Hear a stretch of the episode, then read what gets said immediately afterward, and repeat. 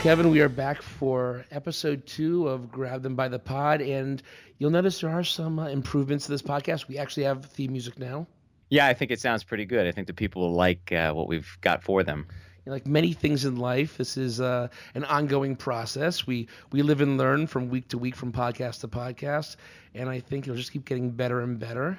Sure, yeah, I think uh, we've got some exciting things to talk about today, and uh, if people will take a listen, uh, they might learn something. And you know, if they listen and get back to us, we may learn something from them too. You know, it's very cyclical like that. Absolutely. Although one thing I want to point out, so we got a lot of good uh, reviews from people, a lot of good feedback from some of the folks online, uh, and one of the things that came back to me, they said, Jesse, you know, I've known you for a little while. I didn't know you were a conservative, and I'd say, well, I'm not a conservative. I, I mentioned that I was registered Republican, but I'm I'm socially liberal, fiscally conservative. I'm a man without a party, and while I say I'm socially liberal, fiscally conservative, neither of those are absolutes. You know, uh, I was just listening to a great podcast by uh, by the wonderful Dan Carlin. He qu- had a quote, I forget who it was by, and said, "When the facts change, so do my opinions." And I'm kind of the same way. You know, I, I'm not stuck in one area. I'm there to learn and to grow. Well, that's good. And, you know, we want people to be able to make changes when the facts change. So, you know, and if you listen to, it depends on who you listen to, because when I describe you, I often describe you as a very uh, hard right, so uh, communist, uh, excuse me, a conservative, whereas you describe me as that communist, pinko, whatever you want to call me. And, and I am not necessarily that far to the left either. So I think if we actually give each other a chance and we listen to what we're saying uh, and we're using facts, then we see a difference and I, I, do want to point out, I do have a friend who is originally from West Virginia who is pointing out you're just a New England liberal. So I'm like, God, it really does. It really does depend on who you talk to on exactly what they describe you as being. But you know, s- some people have told me that I'm to a certain degree ineffable. Well, I, I do want to point something out. I want to go with what you just said there for a minute. The New England liberal, the idea that also elite. You can be, yeah, you can be a Republican and actually have some liberal viewpoints. And I think that's what we've gotten away from the idea that we have to be so partisan and we have to be so far to the to the right or to the left that there is uh, there's no mix within a party. That's something that we used to have. You go back 40, 50 years uh, when backroom deals were actually made in Congress and these guys got to actually know each other. The reason why they were able to get things done was because there was a mix. Uh, there was uh, within the same party there were liberal Republicans, there were conservative Democrats, yeah, and the blue dog Democrats result, are more conservative Democrats. I mean, you, one of the things you hear a lot, especially in the last decade, is oh, uh, he's just a RINO, which stands for Republican in name only, because they are not 100% lockstep with the Republican platform. But who, who wants people who are just you know, black and white? We want we want some gray area thrown in there. That's right. The only way anything will get accomplished. So hopefully we can get more of those types of people in our government fingers crossed, because you know we're a lot. What is it? There's, there's a lot more than unites us than divides us, as they say, and uh, it's it's things. I, I really think it's the. It's funny because I've been back in the media so much, but I think a lot of parts with the media shows, whether it's Fox News or whatever, that that you have to be one side or the other, and they really push the differences. And if you sat down and you talked to somebody with maybe different views, you have the same values, perhaps, maybe different ideas of how to get there and and and really hone those values. But I think most people, whether you're a liberal, whether you're a conservative, whether you're a populist, whether you're a socialist, whatever, you have the same values and you want maybe the same things. I don't know. Maybe I'm just you know wishful thinking. Right. So, hey, why don't we get right to it now? There's been a lot of stuff going on the past few days with oh. President Trump. Uh, so I'm going to let you is. take it away. You've got you've got a lot of talking points here oh, you want to start yes, with. Yes. So go I, ahead. I think just based on who our president is, we need to have a new segment we start out with called Trump tweets. Um, that could be very long some weeks, but just go through a couple of the I would say crazy things he says and just maybe get get a little discussion on them first. Uh, towards the end of last week, he tweeted out that the FBI is totally unable to stop a national security leakers that have permitted our government for that have permeated our government for a long time.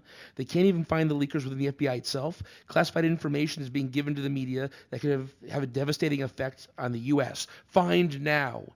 When he says a devastating effect on the U.S., I think he maybe really means a devastating effect on on me, Donald J. Trump. Yeah, I believe so too. And and all I can think of here is this reminds me of, of Watergate, leakers, plumbers, what have you. What what's going on here is something that uh, we need to really focus on because we're missing the heart of the matter. The real threat to the United States of America is the idea that you have a president who doesn't necessarily believe uh, media reports and also is trying to lead other people to believe the news to be fake and to believe that it's not what's being leaked, it's the fact that there are leakers, when in reality, it's that this very highly sensitive confidential information is being shared with people that don't need to know about it. And he's looking at who's leaking it as opposed to what's being leaked. And the fact that it's being leaked, I mean, they're not just leaking, leaking it for shits and giggles, pardon my language. They're leaking it probably because there's a lot that has to be known that, and you can't trust the, the administration. If you're working for the FBI and you already have this kind of tumultuous relationship with the president, when he's going out there and tweeting, rather than talking to you, having meetings, trying to figure out what the hell's going on, if you're tweeting that kind of stuff out, it's not going to bring you over to his side, and it's probably only going to intensify the leaks. Yeah, uh, this is uncharted territory here. Uh, I know that we've talked about how there was issues, similar issues with a distrust in the media and a distrust, a general distrust in a, out of a president like Nixon. This is something that it goes above and beyond that. And it's not an original joke, and it's been said many times. But I feel it has to be said just one more time. Whenever I talk about leaks and Trump, you can't help but think about the uh, the thoughts about Russia with the golden showers and all that kind of stuff. Um, leak, take a leak, Donald. It, it's funny every time I hear it. It's funny every time I say it. Uh, then he went on and said again, maybe if the millions of people who voted to make America great again, in caps, uh, maybe they should have their own rally. It would be the biggest of them all. And then your boy Bernie Sanders tweeted out a picture from inauguration day and said they did. They did. It, it wasn't. wasn't. And you know, I, I'm not always a huge Bernie guy, but man, he, he, he had he had Trump there dead rights. Absolutely. There's no. We can't. Uh, I'm I'm at a loss for words here. The I mean, president the president does not believe in fact. The president does not believe in things that can be seen, that can be quantified. He lives in his own world and makes up his own stories that he runs with and tries to get other people to believe and sadly he has enough of a following that actually does buy in to his lies. Here's here's the reality of things. There is 50% of this country who is against Trump. There are 50% of this country who voted for Trump but a portion of those are the people who just, you know, when he says he can shoot somebody on Fifth Avenue and they'll still support him, that's them. And then a portion of those people are the people who didn't like Hillary, didn't like Trump, but wanted to change. And those are the people who aren't going to be going out there um, going insane like some of the Trump supporters or like some of the anti-Trump supporters. Those are the people that I think the Democrats have to focus on winning back and, and showing them that you know we do value you, we are the party for you, and that's what we want. So when he says you know, these people voted to make America great again, that's not just one giant group. There are a lot of factions I think within that group, and it's it's picking away the people who are not the um, hardcores, I guess you would say. Um, that's how you defeat Trump. Agreed, and I think that they have to tap into the sense of buyer's remorse that might exist mm-hmm. amongst some of those more moderate people who were just so ready for change that they were willing to go with what they saw as the complete outsider. And if you can do that, then maybe we can actually get some change that will make more positive uh, decisions that will affect the country in a more positive way. Some people may just have to subscribe to the idea that you know be careful what you wish for, and that's not me scolding them or chastising them or saying like you're an idiot. It's saying that you know you, you wanted something, you got it, now maybe it's not all it was cracked up to be to begin with, but I don't know. Uh, right. But, but, moving on, um, some of the big news that came out yesterday, although I guess it's not actually really much of a surprise, Trump tweeted out that he will not be attending the White House Correspondents' Dinner um, this year, in which everybody has a great evening. First of all, he doesn't want them to have a great evening. Screw that. Second of all, he's the first president in 36 years not to attend. Um, I mean, that's the modern era of the White House Correspondents' Dinner, where it becomes kind of a, a roast of everybody. Uh, I mean, last time he was there, Obama really gave him a hard time, and some say that's what really pushed him to run. But right. it's you know, he, someone online I saw posted that he's a definition of an internet troll. You're a big tough guy online, tweeting out things, but you can't go and talk to them face to face. And that's really what it is. He he's a big, big tough guy when he's talking with people who agree with him or talking behind Twitter. But when he gets in front of these people, he kind of uh, cowers a little bit. I think. Yeah, I agree. And you know, this is like you said, the first time since Reagan in '81, and it's important to note it's not just Republicans. Jimmy Carter in, in '78 also missed it. He was uh, experiencing exhaustion. He didn't go. But this is a tradition that dates back to Calvin Coolidge in the 1920s. So why not go? And more importantly, Yes, it's turned into a roast, but when you look at the the bottom line of what this event is even for, it raises over $100,000 in scholarships for people who want to study journalism. And in this contentious uh, political scene that we have here, there's nothing more important than good, hard, honest journalism to keep these politicians accountable. Yeah, you know, I, I don't want to say that it, would be able to get to the point where it let bygones be got bygones. I think we're well past that part. But if you could just have Trump and the media come together and just for a night be like F it and kind of just be goofy with each other, you know, we'll hate each other tomorrow, like like always. But it's just, it's, I mean, they call it nerd prom. It, it, when I was in D.C., it was a big, big night. And it's interesting because Samantha Bee was hosting the anti uh, Trump dinner, and now if Trump's not going to one, what's the point of that one? It's it's strange, but it's it's going to be interesting. I mean, I think it was a couple people have come out with this, but I think it was Zach Braff from Scrubs who may have said at first that they think Alec Baldwin should go there as Trump and act like Trump the entire night and just do, do it normally like he would be there. Yeah, it, it was Braff. I did. I read about that this morning myself. So that that could be interesting in and of itself.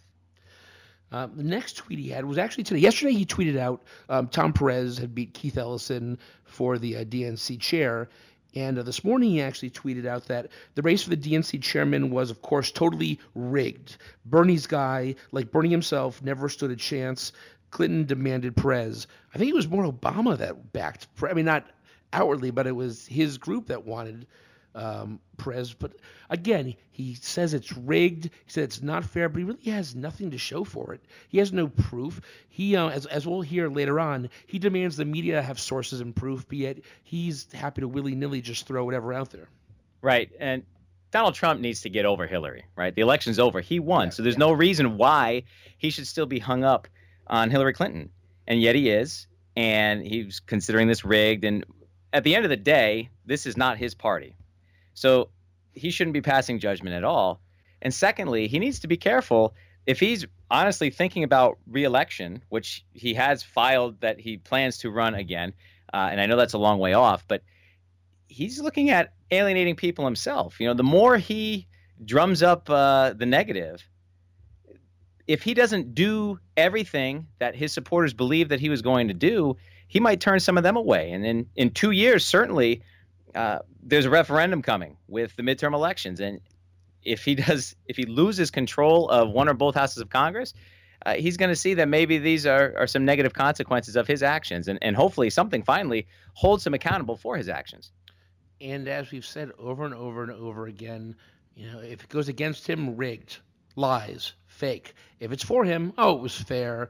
Um, that's you know, if if he had won the popular vote and lost the electoral vote, he would be losing his frigging mind right now. Which you know, some of the Democrats, many of them are too. I, I give him that, but it's that he he he says he takes criticism well, but he doesn't. He um because he because he says he takes criticism well when it's deserved, but in his mind it's never deserved, so therefore he can never take. It's it's a catch twenty two with him.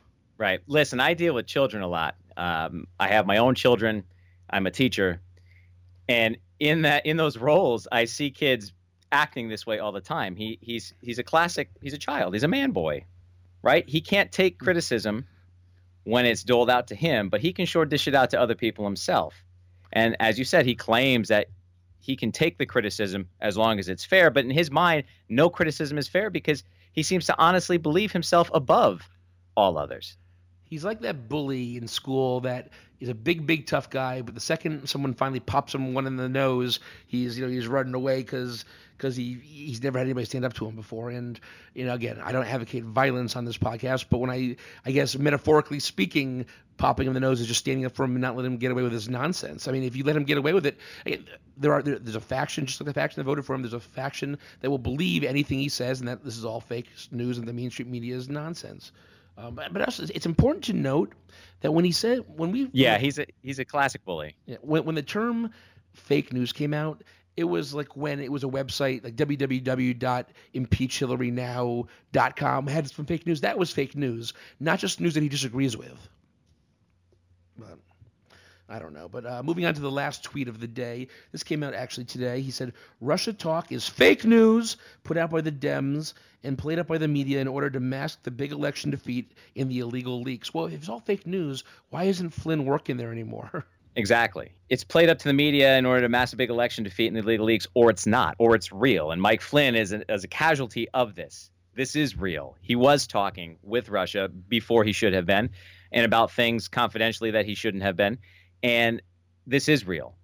So, the intelligence agencies that he hates have admitted that they hack people. That, that, that's not a question. Um, the question is, how much is he involved, or was he involved in this stuff? And the fact that you know we don't have his tax returns, that the fact that he doesn't want to talk to anybody without screaming, calling them fake, we don't know. So he just he's perpetuating it, and you know, maybe we're falling into the Trump trap, where we're just talking about his nonsense instead of you know the actual issues. But it's just impossible to do anything otherwise. Right, and that leads us perfectly into uh, the next piece here, which deals with the media and what he did uh, late last week with blocking out certain news outlets from the press gaggle. It's, if we don't have an honest and open media that's able to keep tabs on what the president is doing, you know, we, we won't know whether or not these things are happening. It's ridiculous. You know, I, I watched um, him speak to CPAC, which we'll talk a little about a little later on. But um, after that, I saw that yes, Sean Spicer was going to be having his daily White House press briefing. I was ready to watch it, and then of course, right before it was supposed to be aired, it disappeared. It wasn't on the schedule anymore. And then things started to trickle out, saying that he had kind of a, a, in the in the West Wing a little press gaggle for only specific organizations.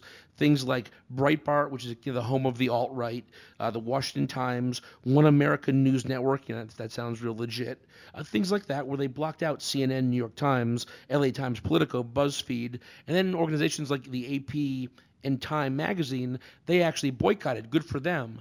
But when you only bring in the organizations that agree with you, I mean that's like it's leading to like state-sponsored media. I, I work with a guy whose wife is Russian. He lived in Russia in the um, 80s and 90s, and he goes, it's it's just this is exactly what was going on over there. You only you only hear what they want you to hear. Yeah, I'm pretty sure North Korea doesn't have any critical news outlets. No, I mean they they if you said something that that Putin didn't like, I would be um, I would be afraid to put that out. Right, and this again drives the importance of having that open, honest, and fair media. We can't just live in a world that only gives positive press. We need to hold our politicians accountable, and the president is politician number one. If he's only allowing people to cover him that are going to give him positive news coverage, we need to be able to see that and and for me, maybe it's just because I am engaged as a citizen and I, I do follow politics and I know what's going on. That to me, this is just baffling. But sadly, I think there is a large percentage of our population that doesn't either even know this is happening or see this as being wrong. This is scary. This is how, as you said, state-sponsored uh, journalism. This is this is communism. This is dictatorship. This is the things that we've seen in these countries that we have fought against for years and it's happening here on United States soil.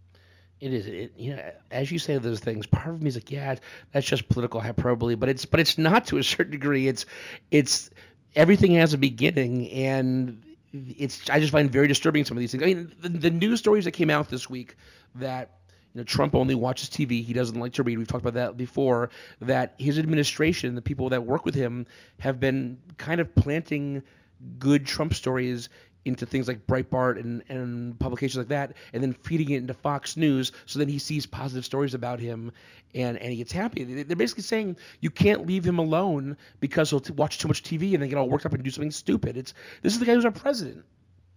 Right. If that's not scaring you, I don't know what will. And, and the funny thing that came out of this, I was watching some of the uh, Betsy DeVos uh, speech at uh, CPAC. Again, we'll talk about that in a little little bit. But one of the things she said was you know, some are saying that if you voted for Donald Trump, you're a threat to university, the university community. The real threat is silencing the First Amendment rights of those with which you disagree. The Trump administration is very big, saying you can't shut out the people that believe like like we do, but they're the first people to try to shut out people who disagree with them. It's it's just ridiculous. Right, classic. Uh, 21st century politicking. It, what's good for the goose is not good for the gander, right? It, I can do it, but you can't. Yeah, do as I say, not as I do. So I, and I'm pissed off that Saturday Night Live for the second week in a row was a repeat last night. I, this stuff, it, it's just uh, giving it to them on a silver platter, and they're not around. They're dropping the ball. I want to know what they're going to say. They better be back next week. Right. I, like you, did watch last night, hoping that there was going to be something about what happened uh, late in the week, and was disappointed, but still got a few good laughs in, even though it was uh, from back in November. So on to the, I guess I would say the number one story right now. The and it's already getting old because he just says crazy things that you know nothing sticks around too long. That Trump spoke to CPAC uh, on Friday. You know, CPAC is like a giant conservative circle jerk, and it's not when I, I say conservative because it's not a Republican thing. It's like the the right of the right. Like these are the guys who will follow Trump, you know, into the depths of hell no matter what because because mind he's you, Trump. not to interrupt, Jess, but a year ago these people were dead set against Donald Trump being the Yeah, president, and now they're sitting around, you know, stroking his ego. Fake news, Kevin. Fake news. They, they never said that, even though there's probably video of it. You know, it's, Oh, I'm sure. So- Facts don't matter. So of course, you know, he, Trump can't help himself. He points out that you know fake news again is the enemy of the people, going back to something that you would hear in like China uh, or, or you know communist Russia. But he points out, you know, I didn't say the media, just the fake news. And fake news though is anything that disagrees with him. So it's again, it's you, can never be. It's a catch twenty two that he's okay with things that hate him if it's worthy, but nothing is worthy. Right. And fake news, the enemy of the state, whereas there are actual enemies of the state out there that, you know, you're diverting news coverage from with your antics.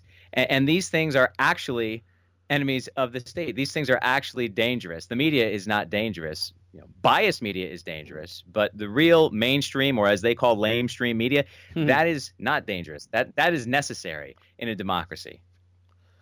Oh, and and the other thing is that he, you know, sometimes I'm not a journalist, so I don't know exactly how it goes, but sometimes you have to withhold the names of your sources because they're afraid of their job, they're afraid for their life. Like there's there's lots of reasons why you have unnamed sources. It's not just because you're fake news. And Trump basically said that he thinks there should be um, no you shouldn't be able to tell news stories if you don't have the names of your sources, and that's that's against the First Amendment too, in my opinion. It's it's very scary that you know that's great. Hey, guess what? We have these news people, and then they turn up dead again. That's what happens in Putin's Russia. Right. We, you can't have uh, journalism if you are forced to announce your sources for every single story. This is why we have whistleblower laws. This is why we have things where people from the inside can report out that things are happening that are not ethical, that are not okay, and get it to the media so that we in the public are aware. That's how the change happens. When you when you re- require people to out their sources, as you said, that puts some people's careers and lives in jeopardy. And, and that's not okay, not in a democracy. And I keep going back to that. But if we want to protect and preserve our democracy, we have to have the ability for our journalists to report on real news and to be able to get that information out there. And that means protecting their sources at times. And I don't even think he's thinking before he says. I think he just like, oh, it sounds good. I'm going to say this. He doesn't put any actual thought into the repercussions of some of the things he might say or, or some of the policies he wants to impose. I, he just says things, and you never know whether he's going to follow through with it or whether he just likes the sound of his own voice. Now, what it must be like to be a fly on the wall inside Donald Trump's brain. I, I kind of feel it's just like do do do do do do do do do do with like, you know the the bear with the cymbals clapping. Uh, Ooh, shiny thing.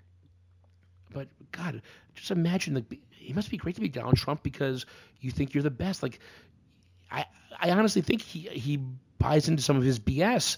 So he's gonna have, he's gonna have the highest self esteem of like any president ever because he's always right. He's the best. No one's better than him, which is Right. sad. But and and sadly in this world of billionaires that he comes from i honestly believe that they don't realize what the criticism's all about. They, they don't get it. They don't understand and they can't imagine why people would would not like them. Because all their lives they've been entitled they have been above everybody else and and they don't see some of the problems that they cause. They, they believe that they're in the right all the time because no one's ever really told them no. Certainly in the business world no one's ever told donald trump no. He gets what he wants. So he doesn't understand this. And I don't I've said this before. I don't want to be the guy just crapping on Trump because it's the popular thing to do, but he just says things that are just not true. When he was speaking at CPAC, he said there are lines six blocks away where people trying to get in. There were pictures of that. It just wasn't true. It was it was there was no giant line. People got in, and that was it. He said there was this is there was this is a victory he had. His presidential victory was like no other presidential victory has ever been. Like he he has to make everything the best. And if he just said, you know what, a lot of people wanted to get here today, and our victory was great, people wouldn't be yelling at him because he'd just be saying, I, I, I mean, I, I, would still disagree with some of those things, but he, but he's not trying to quantify it with, with just false claims. No, and I, like I said, I don't believe that he knows any better. If you look at his upbringing, if you go back in his family history with his father, Fred Trump, his father raised the family to think that they were above everybody else. So since his childhood, he's always had this sense of entitlement and feeling that he was better uh, suited for positions of power, that he was smarter, more able. And here he is now 70 years old, and this is just all he's known. Yeah. Uh, and, and he wants kudos because he goes, I, I told Tom Price and I told uh, uh, Speaker Ryan we could have just let this Obamacare stuff just explode and it would have been bad for the country. It would have been great for us politically. But I said, you know, that's not right. I'm like, what, what, do you want a pat in the back because you you're claiming yes, you yes, could let everything go to hell and you didn't? Like that's your job as president is to stop that. You you want a pat in the back for doing your job. Right, because he's always been patted on the back. I don't know. One, one of the things I take actually to heart is you know his his war against regulations, and to a certain degree, at, at a low level, I understand you know there's a lot of red tape, but you know I work in the regulations world. One of the things I do for a living is analyze uh, some regulations for healthcare issues and, and how it affects the company I work for. And I've noticed a slowdown since he, he put out his his executive order and regulations, and he wants to cut them by 75%. And he goes, this, this is literally what he says. I want to put the like, regulation industry out of business. The next thing he says, by the way, I love, I want regulations. That makes no sense. You want to put them out of business, but you want regulations. It, you can't have it both ways. And, and getting rid of regulations, that's what he's doing with the, this the West Virginia and the Kentucky with the coal. I mean, and those guys are going to pay for it with their lives when they get. I don't. I mean, I don't know the the uh, history of black lung, but I know working in those mines, it's not healthy for you. It's not good. Right. Science has continued to prove certain things are not good for us as humans, not good for our environment. We have to, at some point, start to listen to these factual things that are proven. And I know that that's not big or popular within the Trump administration, but facts do matter. Science proves things. It's true. These are truths. We can't deny them you know, I'm not heartless. I know there are people who are coal miners, and that's all they've ever known. And with these regulations and the closing of mines, you know, it puts them in a tough spot. I understand that, but the answer is not to go, okay, we're going to go back to something that's that's really, quite frankly, the past. It's not the future; it's the past. I would rather money be invested into education for some of these. I mean, I, I, don't know what other jobs are out there, but there are jobs that are going to be available in different sectors as we move forward. I would rather educate these guys to move on to other jobs rather than just going, you know what, they need jobs, so we're going to stick them back in the same crappy conditions that were there before just to make them feel better. It's, it's, it's not the answer. Right. You have to be able to adapt to the times. And certainly the coal mining industry is, is way past its due. And we need to invest some time, money, and resources into retraining, reeducating, so that they can find jobs and find work that allows them to make a meaningful living for themselves, but doesn't put their lives at risk, nor the lives of all of us uh, due to the environmental concerns. You know, we, we can harp on the CPAC speech forever. So I think I'm just going to go through a couple of things quickly. Uh, one, you know, he, he directed the military and the defense community to totally obliterate ISIS. Uh, great idea. I mean, you know, no one ever thought of that before he he said he'd have a plan within the first like what 30 days or something, but, he, but he's not going to tell us the plan because he doesn't want to spoil it and and give uh, ICE the heads up. So he has a plan. He can't prove he has a plan, and uh, there's no signs of him having a plan, but he has a plan. So what are the odds that that is his plan? Yeah, his plan is obliterate ISIS. Yeah. Oh, okay. Why didn't I think of that before? We're such idiots. You know, that damn Obama. If only he had thought about that uh, he just he thinks of things on such a basic level, like what he wants to do, but doesn't worry about how he will get do that. How will we go about getting these results? And in this sense, this is where I can see how he connected to the common working man in the Midwest. Right? This is where he is like the common man. He mm-hmm. does not have the inside uh, knowledge of how uh, politics work. He doesn't understand how Washington works or how foreign policy works. And this on this level, he can connect to those people. But that's not who I want in the White House. That's not who I want to get that three o'clock in the morning phone call or have their finger on the big red button. I want somebody who actually understands foreign policy, who can work with leaders of other countries in, you know, and have a rational discussion with them. So I get it where he connects with these people, but that's that's not what we want in Washington. Mm, I hope that people in Middle America realize that he may be saying what, what they want to hear, speaking the right words, but that talk is cheap. You, if you talk the talk, you have to walk the walk. And uh, you know, in the next couple of years, and four years, hopefully at the most, if he hasn't put his money where his mouth is and, and taken care of business, you got to show him the door because he can't say, oh, you know what, my plan to obliterate ISIS is a five year plan and we're working on it and things are being done. No, no. You have to show these people in Middle America that are in have, facing hardships that you're going to help them and help them soon. And if not, go on to the next person. Yeah, absolutely. Uh, this obviously is going to be an ongoing thing, and we'll keep our eyes on this. But ISIS, the only way you can defeat radical extremism of, of any religious group is by winning over the hearts and minds of the people who have to live in and around where they operate. We have to convince the people in the Middle East who are dealing on a more direct level with ISIS that ISIS ideology is corrupt, is that it's not any good. But we're not going to do that by dropping bombs. Yeah, it's that just it's know, it's, it's one of those things I've learned over the, or not, I wouldn't say learned, but you know, I, have become to soften and change my views over the last decade or so. That you know, you know, uh, collateral damage adds up, and you just create more. You create the next generation of people ready to, whether it's by how it affects their lives, whether it's through the lack of education or propaganda going on down there. You have to really show that it's not us against them; it's us against for lack of a better term, the bad guys that are there. And I guess you know that's that's a very uh, open and fluid term as well. But but we can't just go out and just bomb villages back in the Stone Age with all the innocent people there because that's when you piss off the people they're related to, their neighbors that survive, and so on and so forth. Right. When you lack education, when you lack exposure to the rest of the world, and you're growing up poor in, in some small village in the Middle East, and you see the damage and destruction and you see all the, the carnage that's there and then you you find pieces of those bombs that were dropped by drones and you see the sticker on there that says made in the USA what are you supposed to think? Are you honestly going to believe that the United States is there to help you? And I don't think that's the case. And but to be fair though I think the, the military is in a tough position too. Like you know, what do you, it's I'm glad I'm not the person there making those decisions because if you ha, you know if you have like a Osama bin Laden there, do you kill his family to kill him or do you don't? I mean these are these are way above my pay grade, and I think much like a lot of different um, arguments, you you could probably argue both sides and be right and both sides and be wrong. So um, it's something we have to think about as we move forward. And again, not have it be black and white, which I think Trump very much is black and white.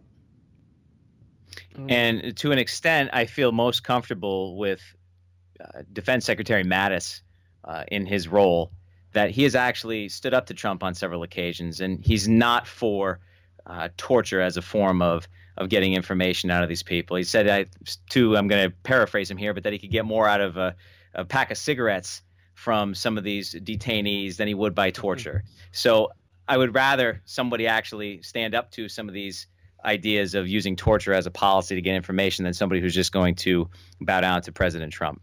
And I'll, I'll be honest, um, I'm not a fan of torture, not necessarily on moral grounds, but that the fact that it's I think it's been shown it just doesn't work. You know, when when you're when you're being waterboarded or, or whatever, you'll just say anything to get it to stop. And I think that's the problem. You know, the, the, the morality behind torture, you know, if if we they do it, if we do it, all that, that's a that's a long long discussion we can have at another time. But yeah, you know, you, if it's not going to work, you, you don't do it.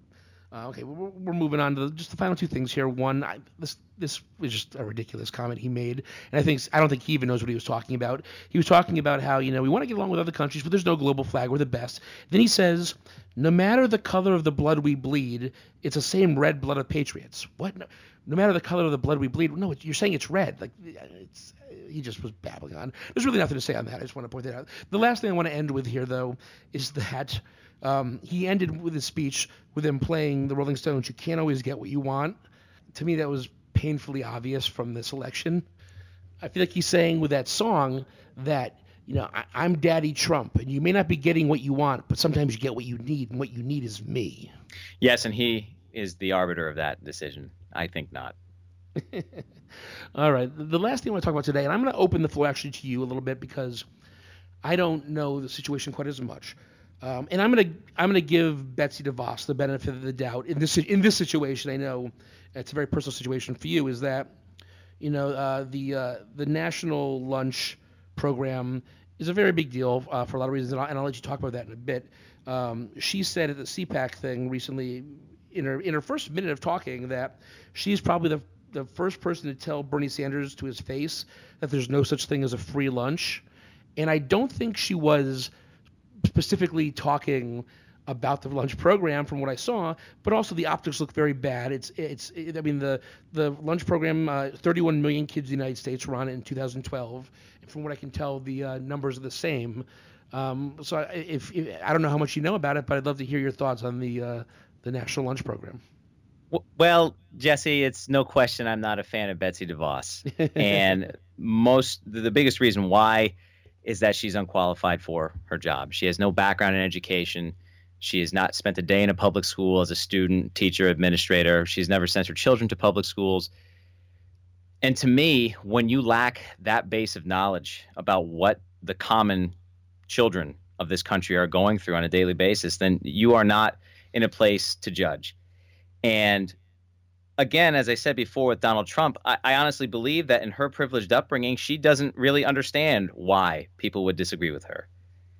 But the fact of the matter is, you cited some numbers. I'm going to cite some numbers for you too here in in our state of Connecticut, where we are podcasting from. You know, as of 2014, 37% of our student population in the state was qualified for free and reduced lunch. One third of all the children, 206,000 students in this state, qualify because their families fall below the poverty level and, it, and, it's worth pointing out that we're a relatively affluent state. So if that's how it is in Connecticut, imagine how it is elsewhere. Right. And we also, while we are a relatively affluent state, we also have the largest achievement gap in the United States. We have uh, towns such as Greenwich or Simsbury or Farmington that produce great results with their education and then we have cities like Bridgeport, Hartford, New Haven that are struggling to get students to be where they need to be. With Willimantic, we saw it. We saw it when we went to college there. Just how that. I mean, I don't know how the school system is, but you know, depending on how the how the, how the city itself is, can't be great. Right, and you know, personally, I teach in a school in a magnet school district that serves uh, one of our major cities, and I see this on a daily basis. You know, I know that more than half of my students qualify for free and reduced lunch and I know what that does to your ability to achieve. And students who receive that free and reduced lunch uh, over time, uh, you know, 40%, uh, or excuse me, they achieve at a 40% lower rate than those students who are coming from more affluent households. So there really is a direct correlation between you being able to have the food and the nutrients you need to fuel your body and your ability to succeed in a classroom. Well, it's going to affect your self esteem um, you know how you how you your self worth, how you look at yourself. You know, it's it's not the kid's fault. It may not even be their parents' fault, but it doesn't change the fact that they're gonna you know look at themselves and then look at somebody else who may be better off and and judge themselves. You know, for whatever reason. Right. Not to mention all of those things that you just pointed out. So there's a whole host of reasons why I feel Betsy DeVos needs to take a good hard look at what's going on in our public schools since she hasn't spent much time in them. She needs to see that this is the real story. This is what's happening. And that these young people are failing as a result of the system. And I would hope that she would be able to address that. And I hope that she can take this, you know, cheap throwaway line here and quip about Bernie Sanders and the free lunch and understand that not everybody has had the same privileges that she has in their life. And I think it's worth saying that if if she were to learn from this confirmation experience, learn from everything that's going on now, and use it to affect her policies, come out with things that you thought were good, you would be. I mean, you would be more than happy to support her if she suddenly had policies that you thought were good in helping students. You were not against them no matter what, and I, that's what I think it's important to note. On uh, no matter who's president, no matter who's what, if they do things that are positive, even if you're not my political party or whatever, I'll support those. I mean, President Obama had said, you know what, if they can come out with a better healthcare system than, Ob- than Obamacare, I will support it all the way because I don't care what's you know with my name being on it or getting the credit. I want what's best for the country, and I really wish more people would have that that that thought process they move things forward. It's not all about them; it's what's doing what's best for the country. Certainly, and I'd be all all for it, Betsy DeVos. If you can do something that is going to positively positively affect the kids of America, then please, you know, I, I implore you, please do that, and I would be glad to sign on. Great. Well, I think that's a good place to end uh, this episode. Uh, I just want to let everybody know we are officially on iTunes if you have an iPhone. We are officially on Stitcher if you have an Android. So you can get us no matter what phone you have for the most part. And I've just started putting things on YouTube as well. So you should be able to find us no matter what. Um, also, we'd love to hear from you guys. So you can email us at grabthembythepod at gmail or send us a little tweet at grabbythepod at Twitter. So you know what? We're here for you. We want to get your opinions. And uh, if you have any questions, we'll be happy to discuss them on the next episode. Anything you'd like to add before we get out today? I'm spent. You're spent. All right. We'll talk to you guys later. We'll be back later this week, hopefully, to talk uh, Trump's presentation and speech to uh, both chambers of Congress. That should be an interesting one. Looking forward to it. Guys.